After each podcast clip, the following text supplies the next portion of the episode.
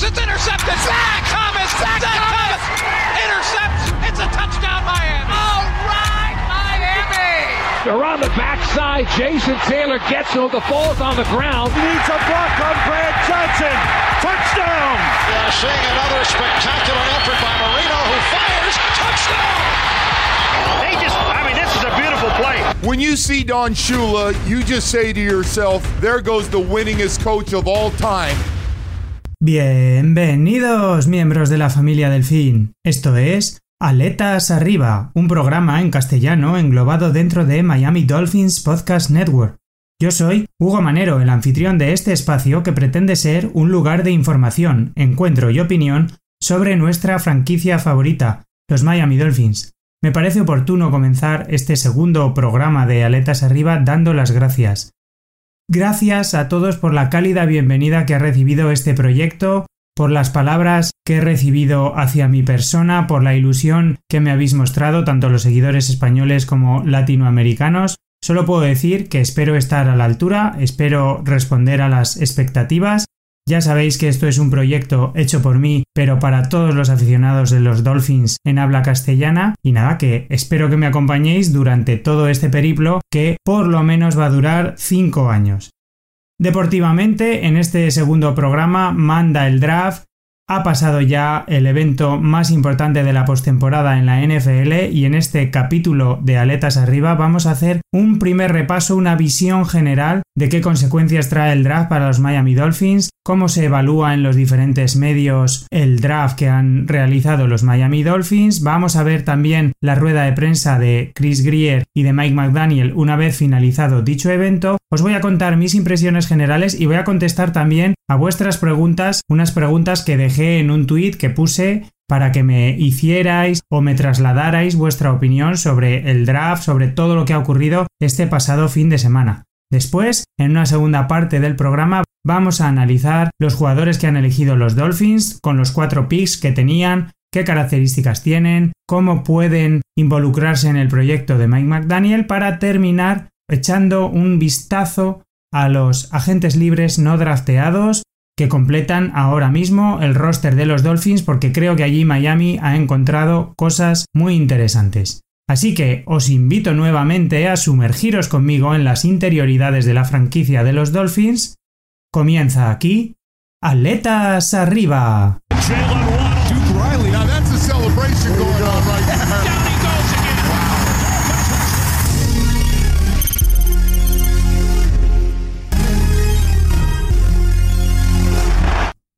Todo pasa y todo queda, pero lo nuestro es pasar.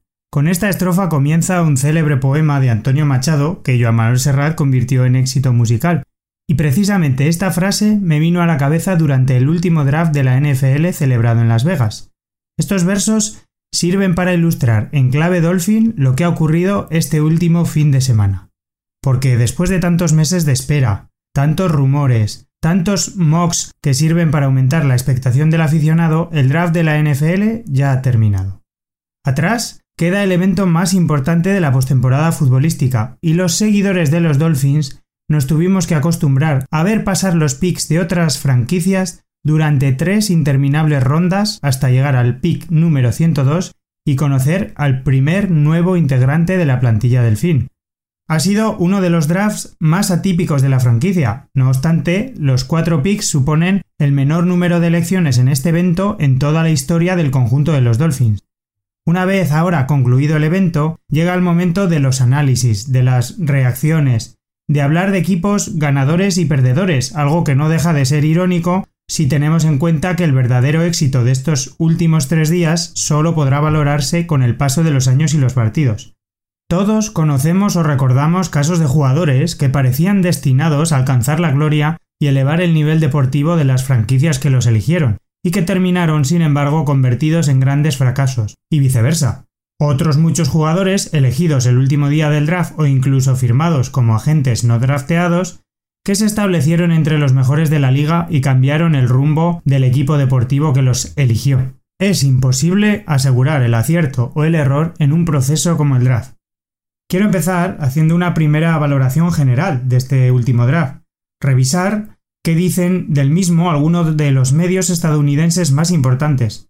Después os comentaré mi impresión general, las sensaciones que tuve con cada elección de Miami y vamos a repasar también qué han dicho los principales implicados de nuestra franquicia. Vamos a ver qué comentaron y declararon en rueda de prensa nuestro general manager Chris Greer y Mike McDaniel una vez terminado el evento.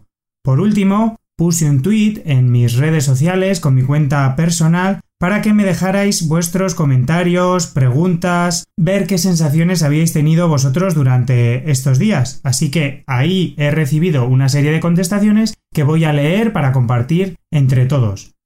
Si comenzamos por la visión general que hay en los medios estadounidenses sobre el draft de los Dolphins, pues hay que decir que yo he leído y escuchado valoraciones de lo más diversas y variopintas desde las más pesimistas que colocan a Miami como uno de los peores equipos del último draft hasta valoraciones muy optimistas que nos ponen como equipos ganadores. Posiblemente y como siempre en el término medio está la virtud y la inmensa mayoría otorga a Miami una puntuación intermedia. Si comenzamos con las valoraciones negativas, quiero resaltar aquí por ejemplo la de Dane Brugler, un conocido analista del draft, autor de la guía ya famosa y mundialmente conocida como The Best, que coloca al draft de Miami como el peor de las 32 franquicias de la NFL. Este analista, Dane, afirma que, por ejemplo, Tyndall es un jugador que necesita mucho progreso y trabajo, y que no cree que su aportación sea importante más allá de los equipos especiales durante su temporada rookie. No seré yo quien contradiga al bueno de Dane, pero a mí me cuesta mucho ver que un jugador con las características de Channing Tyndall solo vaya a aportar a una defensa como la de los Dolphins y con la situación actual del cuerpo de linebackers de la plantilla en equipos especiales. Yo sí que creo que tiene un hueco en snaps de campo y que va a ser más importante de lo que opina este célebre analista. Pero bueno, como digo, la mayoría de medios, no obstante, otorgan al conjunto de los Dolphins una puntuación media. En la clásica evaluación americana que va desde la A a la D o de la A a la F inclusive, la mayoría de medios estadounidenses otorgan a los Dolphins una puntuación de B. La propia página de la NFL califica con una B el draft de Miami. Remarca, eso sí, la ausencia de elecciones en la línea ofensiva, especialmente en el puesto de center. Es lo que más llama la atención a la propia liga NFL, cosa o sentir que está generalizado entre el grueso de los seguidores de los Dolphins. Yo también lo creo, a mí también es una de las cosas que me extrañó, luego os comentaré. La CBS, por ejemplo, elige la misma puntuación para el draft de los Dolphins y destaca que Miami hizo un trabajo razonable a pesar de tener mínimo capital de draft. Remarca, por ejemplo, la velocidad de Tyndall, la capacidad de Zukama de ganar yardas tras la recepción y nombra a Cameron Gude, el outside linebacker elegido en séptima ronda, como uno de sus sleepers favoritos de este draft. Pro Football Focus, otro conocido portal estadounidense que analiza fundamentalmente estadísticas, pues coincide en esta puntuación, nos aporta un B y añade que Tyndall encaja de maravilla por su velocidad y capacidad como blitzer en el esquema defensivo de los Dolphins. Remarca también que Ezukama añade envergadura al cuerpo de receptores y que puede suplir la salida de Devante Parker. Y remarca que todos estos movimientos suponen un esfuerzo de los Dolphins de añadir talento y armas para Tua Tagovailoa. Así que como veis, hay opiniones para todos los gustos. Hay gente muy optimista, gente muy pesimista y sobre todo gente que opina que los Dolphins, pues con el capital que tenían, hicieron lo que pudieron, han añadido jugadores sobre todo a la defensiva en el puesto de linebackers, han añadido armas para Tua Tagovailoa, siguen empecinados en demostrar que esta ofensiva puede funcionar y que este es un año vital para el quarterback hawaiano. Mi opinión personal es que es un draft muy difícil de analizar, y veo comprensible que para muchos medios y aficionados este draft de los Dolphins acumule malas puntuaciones o calificaciones. Como digo, circunstancias especiales porque con los trades de Tyree Hill y Devante Parker, los Dolphins tenían únicamente cuatro selecciones, el número más bajo de selecciones del draft en la historia de los Dolphins. La vez anterior fue en el año 2002 con cinco picks. Para añadir complejidad además a todas estas cuatro selecciones hay que entender que dos de ellas eran en séptima ronda. Los picks más altos tampoco eran picks muy superiores. Tenemos el pick 102 de tercera ronda y el 125. Estas dos selecciones sí que parecían destinadas a añadir jugadores que pudieran tener un rol más predominante o entrar en las rotaciones de determinadas unidades del equipo. Así, si miramos el draft en conjunto, observamos que los Dolphins, por ejemplo, han seleccionado dos linebackers. Un middle linebacker muy atlético, que supone una mejora frente a la defensa del juego terrestre, y un outside linebacker muy versátil, con potencial como un S-Racer situacional que puede completar la rotación exterior en esta posición. Tengo poco que reprochar a esta estrategia porque en el capítulo anterior, en el programa anterior, cuando hablábamos de las necesidades del equipo, para mí la unidad de linebackers era una de las más deficitarias y ya avisamos y hablamos de una serie de jugadores entre los que se encontraba Chanin Tyndall, que además había visitado las instalaciones de los Dolphins, que podían ser elegidos por Miami con estos picks altos. Además, necesitábamos potenciar este cuerpo de linebacker ante posibles eventualidades en forma de lesión de Jerome Baker o el Andon Roberts. Las otras dos selecciones de los Dolphins sí que las podíamos calificar de inesperadas o sorprendentes. A mí me causaron por lo menos cierta sorpresa. Primero porque son posiciones en las que considero que la plantilla tiene una buena profundidad y calidad. Tanto el cuerpo de receptores cuenta con jugadores como Jalen Waddell, Tyree Hill, Cedric Wilson, Preston Williams, Lynn Bowden, y aunque sí que podría haber sido esperable acumular algún otro receptor, sobre todo para suplir a Devante Parker, sí que creo que es una selección muy alta y que posiblemente había jugadores en otras posiciones de mucha calidad que podían haber completado otros huecos de la plantilla. Y en cuanto al tema del quarterback, también considero que los Dolphins cuentan actualmente con tres quarterbacks en la plantilla, que son Tua Tagovailoa, Teddy Bridgewater y Chris Streveler y no consideraba o dentro de mi idea general no entraba a seleccionar un quarterback aunque sea en esta última ronda. Chris Greer nos ha dicho en cuanto a estas selecciones que ahora veremos que se guiaron por el draft board. Sí que me parece un draft muy difícil de analizar. Sí que creo que han añadido algún jugador que puede tener un factor o un impacto más inmediato y en otros casos se han guiado por una serie de variables que no se contemplaban o no contemplaban muchos aficionados, pero que pueden completar la plantilla de los Dolphins. Como digo, me parece muy precipitado en la primera semana hablar de ganadores, perdedores, de si es un buen draft, es un mal draft. Confiemos en el trabajo de técnicos, scouts y veremos si el tiempo les da la razón. Si os parece, vamos a ver qué comentaron tanto nuestro general manager como nuestro nuevo entrenador al ser abordados y preguntados por los medios de comunicación sobre estas diversas cuestiones del draft. Al ser interrogado, en primer lugar, sobre cómo había sido la primera experiencia en el draft como head coach de los Dolphins, Mike McDaniel manifestó que fue divertido, un ejercicio sobre todo de paciencia, y nuestro entrenador declaró estar emocionado con los jugadores que Miami había añadido a su plantilla. Se refirió también McDaniel al componente emocional de dicho evento, sobre todo aludiendo a que para los jugadores es un momento muy especial y puedes oírlo y sentirlo de fondo en las llamadas. Es genial formar parte de este momento, manifestó nuestro entrenador. Preguntaron además tanto a Grier como a McDaniel cómo había sido trabajar por primera vez juntos en un draft, a lo que nuestro general manager contestó que había sido una buena experiencia, y que incluso cuando discutían o tenían diferentes puntos de vista, pues se desarrollaba un diálogo conjunto y se hablaba con el resto de técnicos y scouts del equipo. Uno de los temas principales en esta rueda de prensa fue irremediablemente la línea ofensiva. Grier declaró que quieren competencia en cada posición, que el staff está entusiasmado con los jugadores que hay actualmente en la plantilla y confirmó que intentaron subir en el draft en un par de ocasiones, pero que no tenían los recursos necesarios. Puntualizó que aunque el draft haya terminado, no van a parar de intentar mejorar el roster. Y en tono irónico, añadió que llegaron a bromear con el hecho de que ninguna franquicia parecía querer hacer negocios con Miami. Ya entrando en cuestiones sobre los nuevos jugadores, pues sobre el receptor Eric Ezukama, nuestro general manager declaró que para su elección miraron el draft board y hablaron sobre el Best Player Available.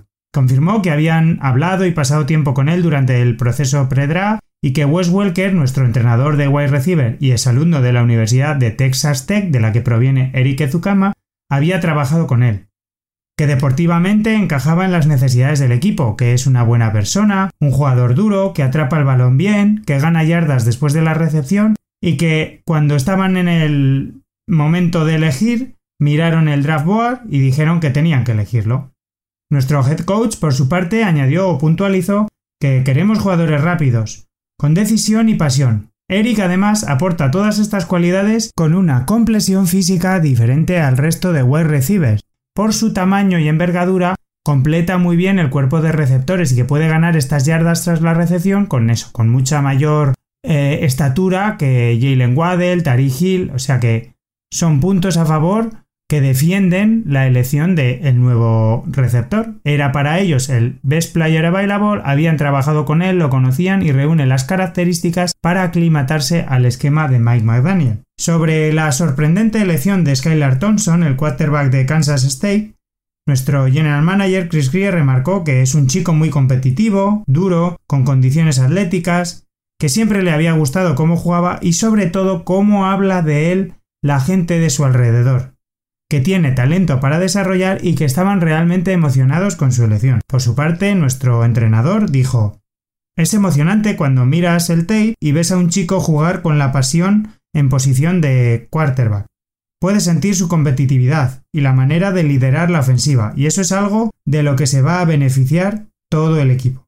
Ambos también fueron preguntados sobre la posición de corredor, y Chris Greer confirmó, sin ningún género de dudas, que estaban especialmente pendientes o monitorizando a un jugador, y que Mike McDaniel se levantó o dio un salto de su silla cuando fue elegido por otro equipo. Personalmente, o si me tengo que aventurar para intentar averiguar quién fue este jugador, yo diría que es Isaiah Spiller, que eligieron los Chargers poquito antes de nuestra selección, porque intuyo que es un corredor que reúne muchas de las características que busca Mike McDaniel para su esquema zonal, pero esto ya son especulaciones mías. Estas son en líneas generales las declaraciones más importantes que efectuaron una vez finalizado este proceso del draft.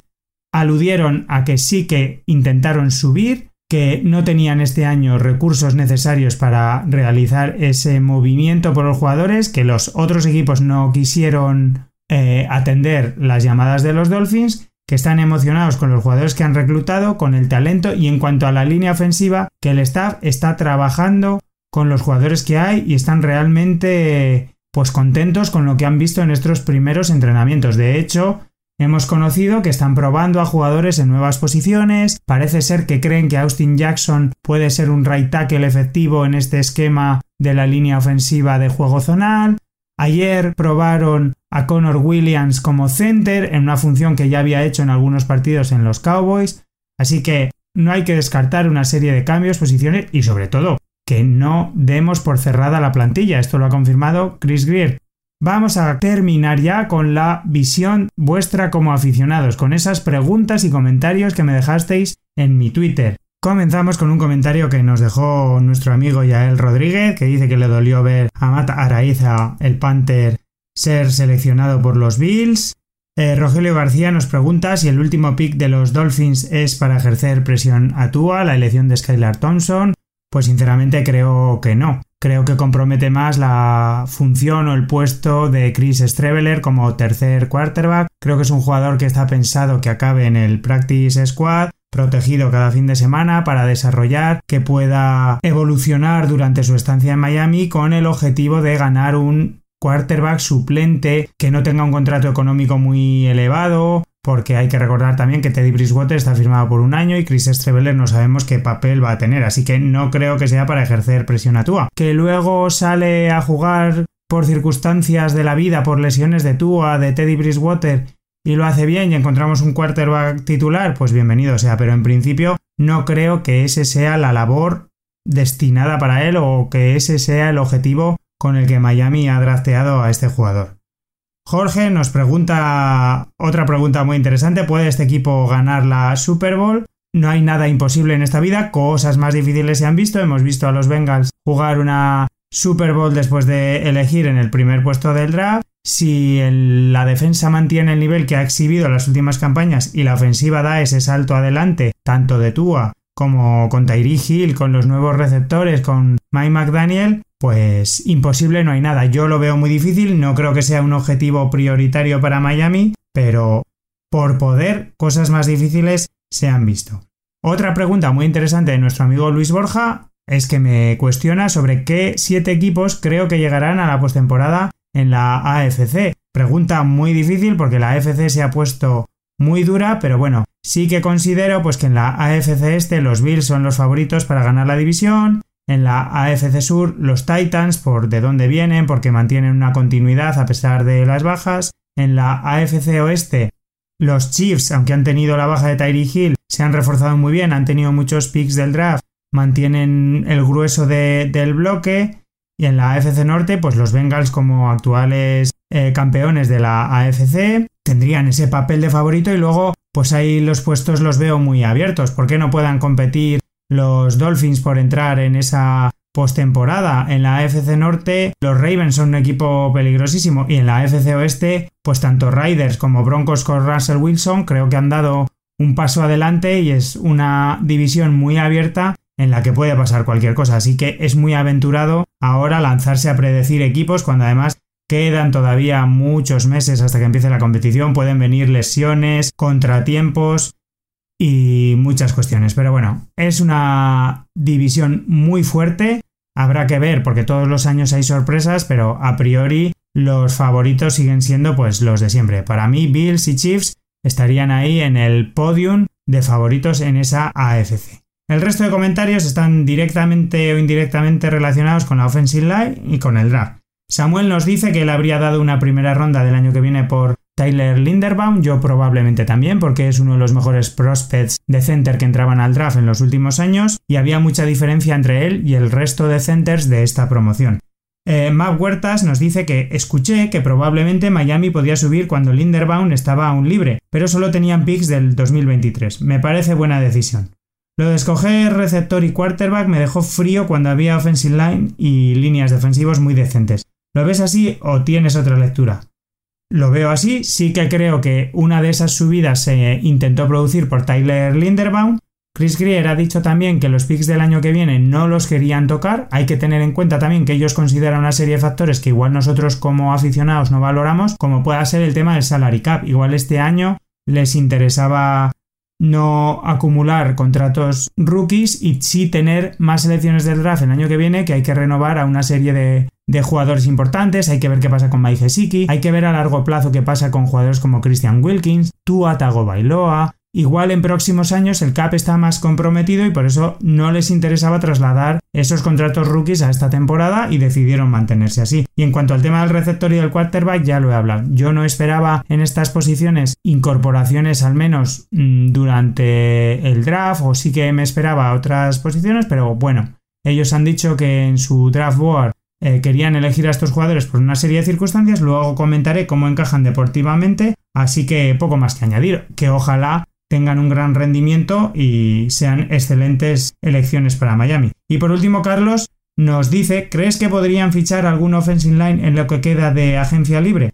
¿Cuál queda disponible? Pues sí creo que podríamos fichar algún jugador más porque ya hemos visto que en la rueda de prensa Chris Greer ha dicho que van a seguir potenciando la plantilla, que quieren eh, aumentar la competitividad en todas las líneas, que la línea ofensiva es una de ellas, que están encantados con el personal que tiene, que están probando jugadores nuevos con este nuevo staff, con este nuevo esquema zonal, pero sí, y obviamente hay varios jugadores que podían aclimatarse a las necesidades de Miami. El más obvio es el center JC Treter, pero hay otros jugadores líneas ofensivos como el right tackle Daryl Williams que cortaron los Bills y que sorprendentemente todavía no ha firmado por algún equipo que podría sernos muy útil porque además la posición de right tackle está abierta ahora en la plantilla porque lo que yo creo es que únicamente Terron Armster tiene el puesto asegurado como left tackle el resto puede moverse por toda la línea, de aquí a que empiece la competición va a haber muchas variaciones y es ahora mismo todavía una incógnita. Sí que parece claro que a día de hoy la línea sería Terron Amster, Connor Williams, Michael Dater, Robert Hunt y el right tackle pues parece candidato número uno Austin Jackson, pero veremos qué pasa de aquí a que empiece la competición. Esto es todos los comentarios que he recibido, todas vuestras impresiones, no me habéis dicho cómo vivisteis este draft tan atípico de los Dolphins, pero bueno, con esto creo que hemos hecho una visión de los medios, eh, os he dado mi opinión personal, hemos visto lo que han declarado nuestros dirigentes y el sentir un poco de los aficionados hispanoparlantes de los Dolphins. Vamos a hacer aquí un pequeño descanso, vamos a poner un poco de música para pasar a analizar deportivamente las elecciones de Miami.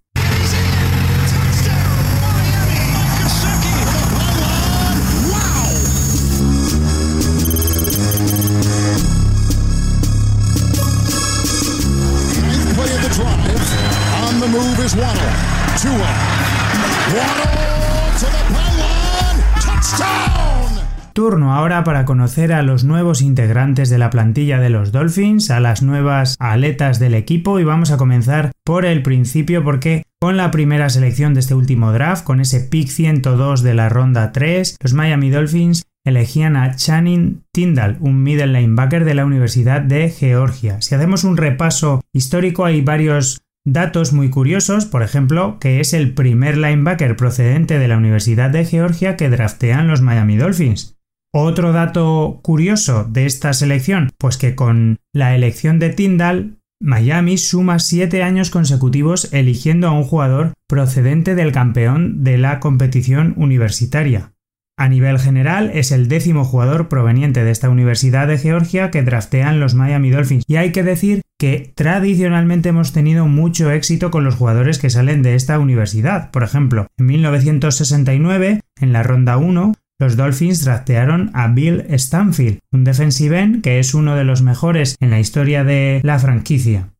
El año siguiente, en el 70, los Dolphins drafteaban en la ronda 7 a Jake Scott, un defensive back que fue muy importante en la consecución de la Super Bowl número 7 de los Dolphins, donde fue además el MVP.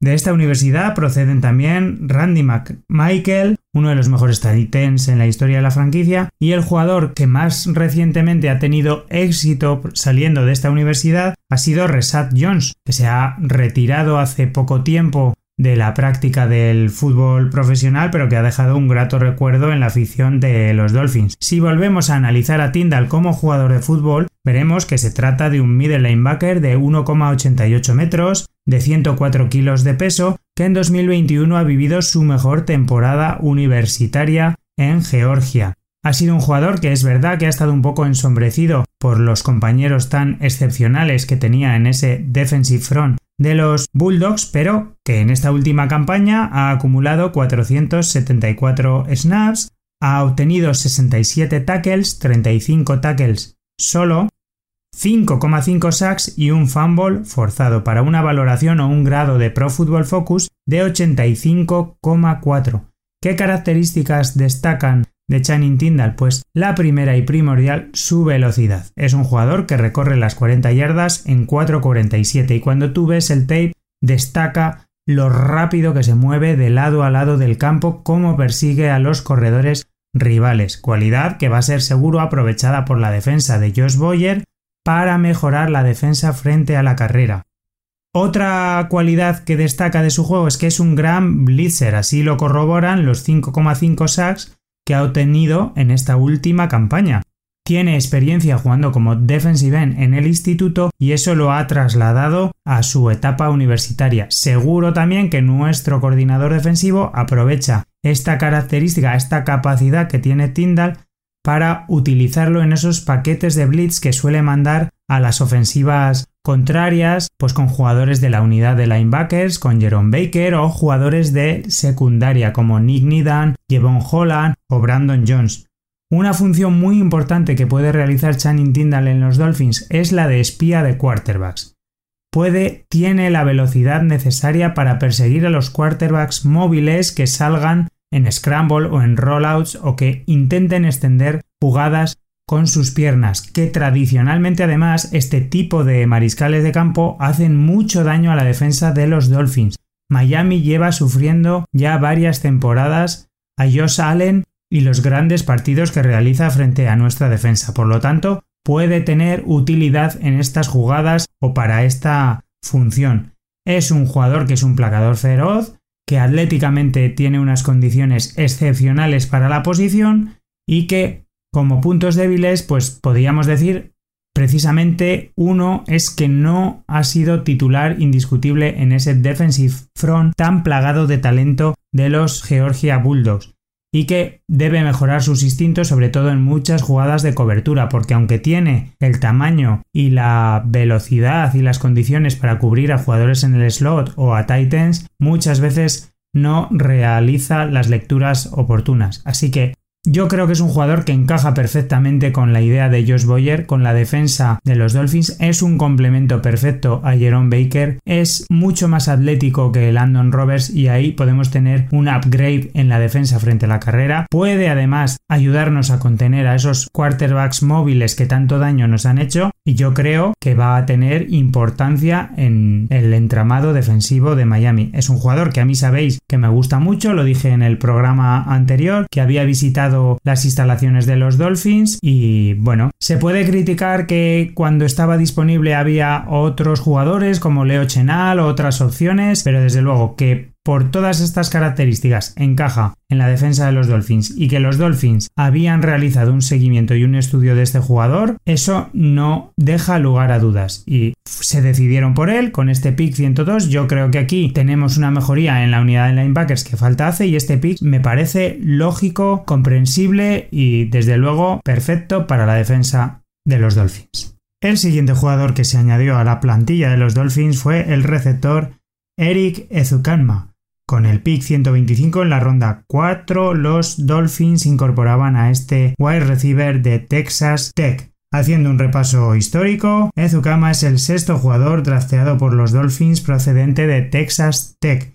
El más simbólico, el más importante, es uno de mis jugadores favoritos, ya lo sabéis, Zach Thomas, el linebacker que en 1996 era drafteado en la quinta ronda pick 154 por Miami, un jugador que tiene que estar sí o sí en el Salón de la Fama, ya le va tocando. Pero bueno, Centrémonos en analizar a Eric Ezukama, nuestro nuevo receptor, un jugador de 1,88 metros, 94,8 kilos de peso que en 2021 ha disputado 11 partidos y ha obtenido 48 recepciones, 705 yardas y 4 anotaciones por aire, añadiendo además 138 yardas terrestres y 2 touchdowns. Como curiosidad, tiene 4 drops. Su media de yardas después de la recepción en este año 2021 ha sido de 7,8 y una valoración de Pro Football Focus de 76,5. ¿Qué podemos destacar del juego de Eric Ezukama? Pues que es un receptor que tiene una envergadura y una altura que falta le hace al equipo desde la salida de Devante Parker. Ha sido capitán del equipo, por lo tanto tiene ahí unos intangibles que no se valoran en el tape. Líder de recepción de Texas Tech las últimas tres temporadas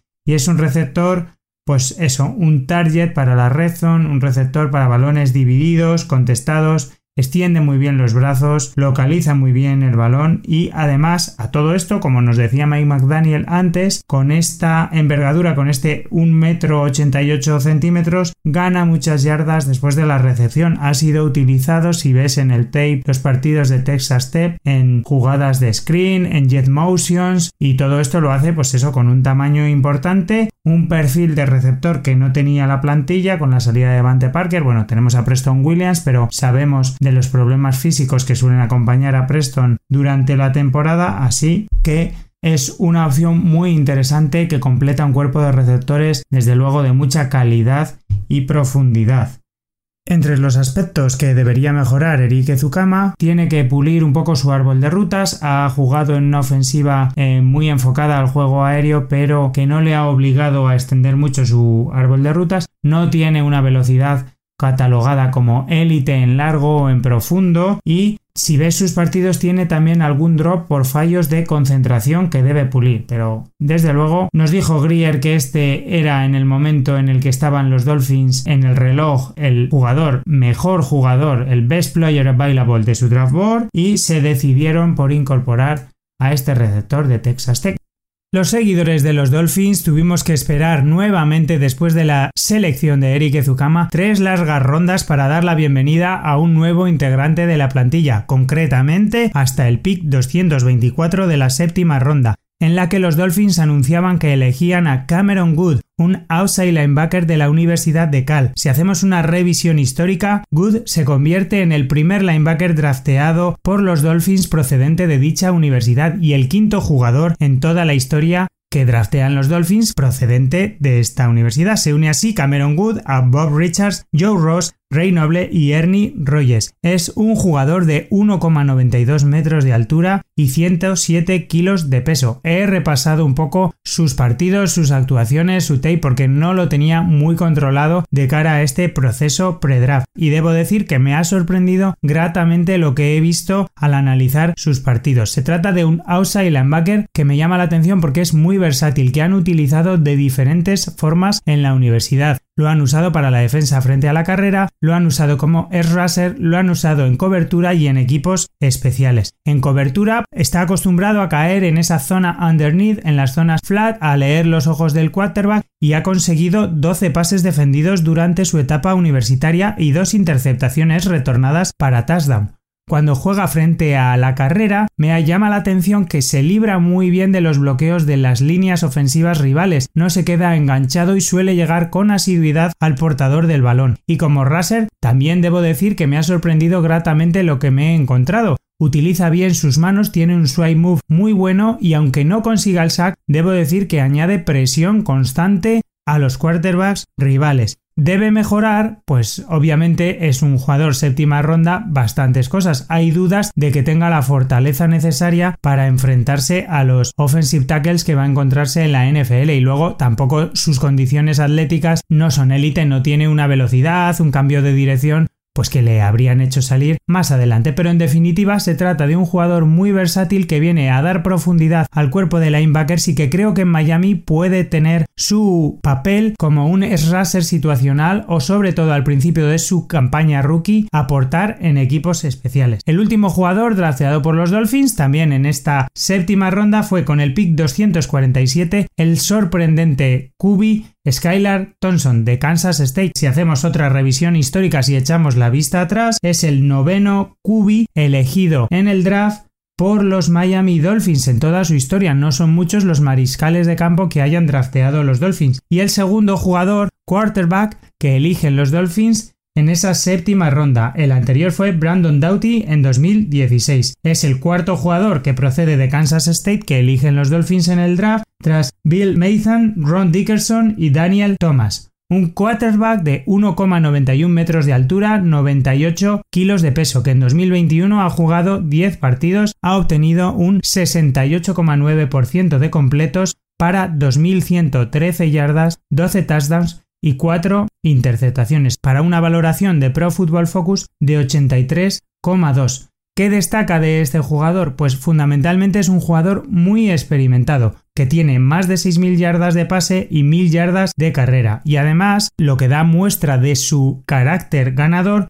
tiene 6 anotaciones de touchdowns en drives del último cuarto. Como digo, destaca porque aparece en los grandes momentos. Es un jugador de grandes partidos. Sus mejores actuaciones suelen venir cuando la atención mediática está presente y eso se puede ver en la Bowl de este año frente a LSU, en los partidos frente a Stanford, a Oklahoma y ya si analizamos meramente su faceta como pasador, pues hay que decir que es un jugador bastante preciso, seguro, que no toma muchos riesgos innecesarios, que tiene una adecuada en su brazo y que es un jugador móvil, que puede salir en scramble, extender jugadas con las piernas, jugar rollouts. Precisamente ha jugado en Kansas State y está habituado a utilizar estas RPOs, a jugar eh, rollouts y creo que por estas condiciones también puede aclimatarse muy bien al esquema ofensivo que va a utilizar Mike McDaniel.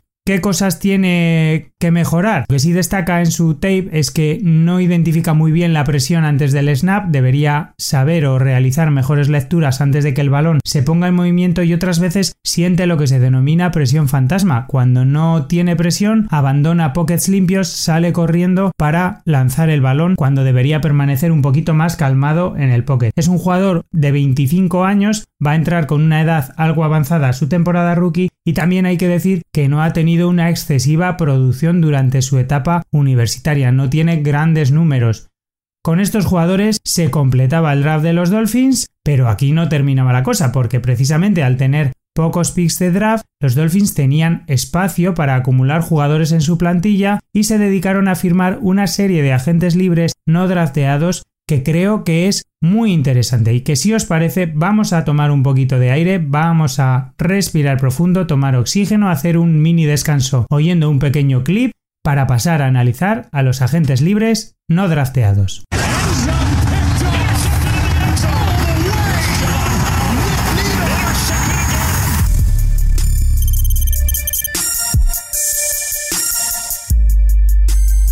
Una vez finalizado el draft, comenzaba el frenético periodo de la firma de agentes libres no drafteados. Los Dolphins se movían rápido en el mercado y aseguraban la contratación de 14 jugadores. Si bien en un primer momento no habían incorporado durante el draft ningún jugador de la línea ofensiva, aquí se aseguraban la incorporación de tres jugadores para esta línea ofensiva. Estamos hablando de Kellen Díez, el offensive tackle de Arizona State, Blaze Andrews, el offensive guard de Minnesota y Ty Clary, el center offensive guard de Arkansas. Añadían también tres nuevos jugadores para la secundaria, tres defensive backs, en las figuras de Baron McKinley III, safety de Oregon, Elijah Hamilton, un defensive back de Louisiana Tech, Kader Coho, un defensive back de Texas AM Commerce, un nuevo corredor se incorporaba también a la plantilla de los Dolphins, Zaquandre White de South Carolina, dos nuevos receptores, Braylon Sanders de Ole Miss y Tanner Conner de Idaho State, cuatro jugadores para la línea defensiva, Owen Carney de Illinois, Jordan Willings de Virginia Tech, Ben Steele de Nebraska y de Andre Johnson de Miami. Y añadían también un nuevo Panther a la plantilla para hacer competencia a Thomas Morstead en la figura de Tommy Heatherly, procedente de Florida International University, una nutrida representación de jugadores no drafteados en la que me gustaría destacar especialmente a dos jugadores porque creo que los Dolphins aquí sí que hicieron buenos movimientos, han encontrado muchísimo talento y especialmente dos jugadores creo que merecían haber sido elegidos durante el draft. Me estoy refiriendo en primer lugar a Kellen Díez, el offensive tackle de Arizona State, un jugador que maravilló en la combine por sus condiciones atléticas. Un línea ofensivo de 2 metros, 137 kilos, 24 años, que en 2021 ha jugado 13 partidos, cediendo 2 sacks, 6 presiones al quarterback y obteniendo una valoración, un grado de Pro Football Focus de 87,2. Si dividimos esta valoración, 84,3 en juego de carrera y 89,4 en protección de pase. ¿Por qué destaca este jugador? Pues como digo, por sus condiciones atléticas y su velocidad. Corrió las 40 yardas en 4 segundos 89 y tiene una puntuación en el RAS, en el Relative Athletic Score, de 9.75. O sea, es el típico jugador que se mueve realmente bien. Es el línea ofensivo al que quieres utilizar en pulls, en jugadas de screen, subiendo al segundo nivel y por lo tanto se adapta perfectamente a la idea inicial que tiene Miami para su línea ofensiva. Como digo, muchas condiciones atléticas, ha sido left tackle en Arizona State, en principio en Miami el puesto de left tackle está ya cubierto por Terron Aster, veremos a ver si puede establecer competencia para el lado derecho o si puede sumarse como un sexto jugador de línea en este tipo de jugadas. ¿Por qué posiblemente no haya salido drafteado o qué le ha hecho caer tanto? Porque yo sí que considero que merecía un pick de tercer día, pues no tiene mucha envergadura, 137 kilos, no tiene mucho poder en su tren inferior y superior y creemos que puede tener problemas frente a los S-Racer tan poderosos, corpulentos y rápidos que hay en la NFL. Es además ya un jugador que va a empezar su temporada rookie con más de 24 años que puede amoldarse en los Dolphins a ser ese right tackle o tackle que denominan swing tackle o un jugador para jugadas de screen, para pulse. Yo sí que creo desde luego que va a hacer la plantilla dada la situación actual del roster de los Dolphins. Otro jugador que me parece muy interesante, que tiene muchísimo talento y que también creo que va a estar en el roster final de 53, es el safety de Oregón, Veron McKinley de Cer un defensive back de 1,78 metros de altura y 89 kilos de peso. Quizás son estas las razones que le han hecho caer y salir no drafteado, que en 2021 jugó 14 partidos, obteniendo 77 tackles totales, 44 solo, 6 interceptaciones y 6 pases defendidos.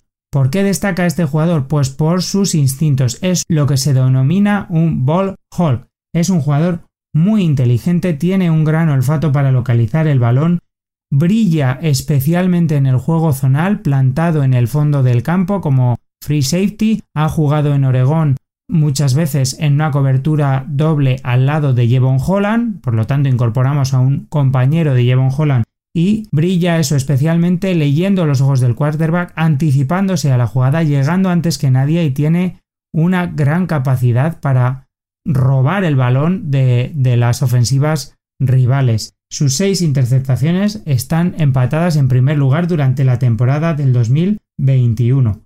¿Qué dudas genera este jugador? Pues como ya he dicho, su corpulencia. Es un jugador pequeñito para la posición, desde luego no es el safety que quieres tener en la caja placando a los corredores, no parece destinado a esa labor, no es un gran placador, pero que para las situaciones zonales de la secundaria nos puede venir realmente bien. Yo creo que va a hacer roster. Además, su entendimiento con Jevon Holland y la amistad que los une es un plus. Y desde luego, para mí, es el típico jugador que por talento merecía salir drafteado, que por cuestiones o dudas físicas no ha sido así.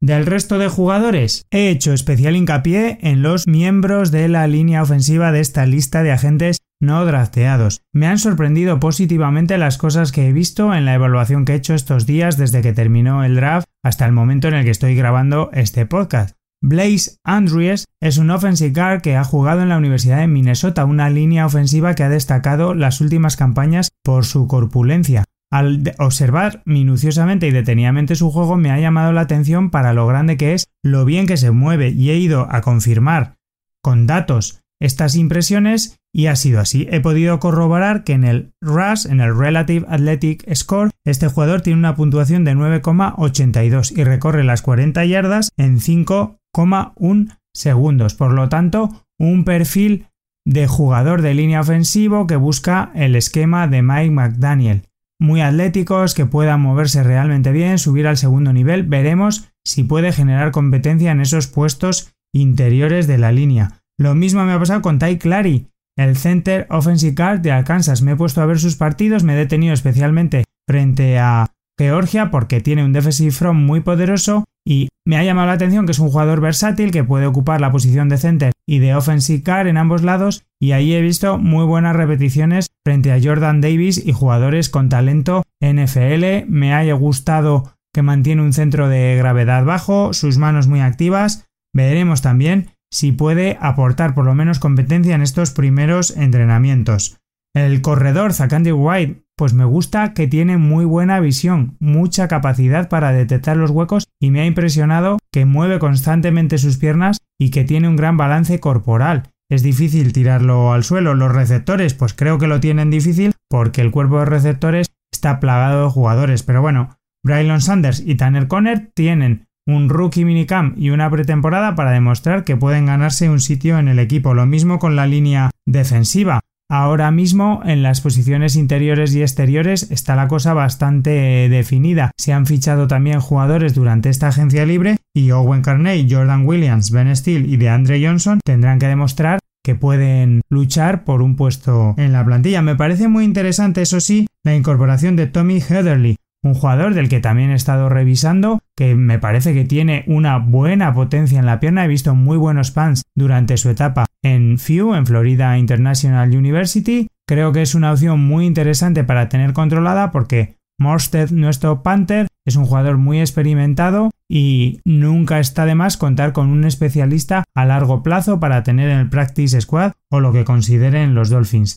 En fin, que una vez ya terminado ahora sí todo, con estos jugadores, con estos agentes libres no drafteados, habrá que esperar a que lleguen los entrenamientos, a que sobre el terreno de juego, con la coraza y el casco puesto, puedan demostrar sus habilidades para definir el roster de los Dolphins. Creo que es momento de poner aquí el punto y aparte. Hemos hecho un repaso exhaustivo a todo lo que ha sucedido durante el último draft alrededor de la franquicia de los Miami Dolphins. Habrá que esperar a partir de ahora los acontecimientos, estar atentos a lo que sucede en los entrenamientos, a esas posibles incorporaciones en el roster de aquí a que comience la temporada, pero eso lo contaremos en próximos episodios de este programa. Espero que os haya gustado, que os haya servido. Quiero que me hagáis llegar vuestras impresiones a través de mis redes sociales. Os invito a seguir y a interactuar con la cuenta oficial de los Dolphins en España, arroba dolphins barra baja ESP, a escuchar los podcasts de Miami Dolphins Podcast Network, tanto este en castellano como los de habla inglesa, si tenéis la capacidad de entender el inglés y yo solamente puedo emplazaros a un próximo programa de este emocionante proyecto en castellano sobre los Miami Dolphins. Sin nada más, solamente puedo deciros muchas gracias a todos por estar ahí. ¡Aletas arriba!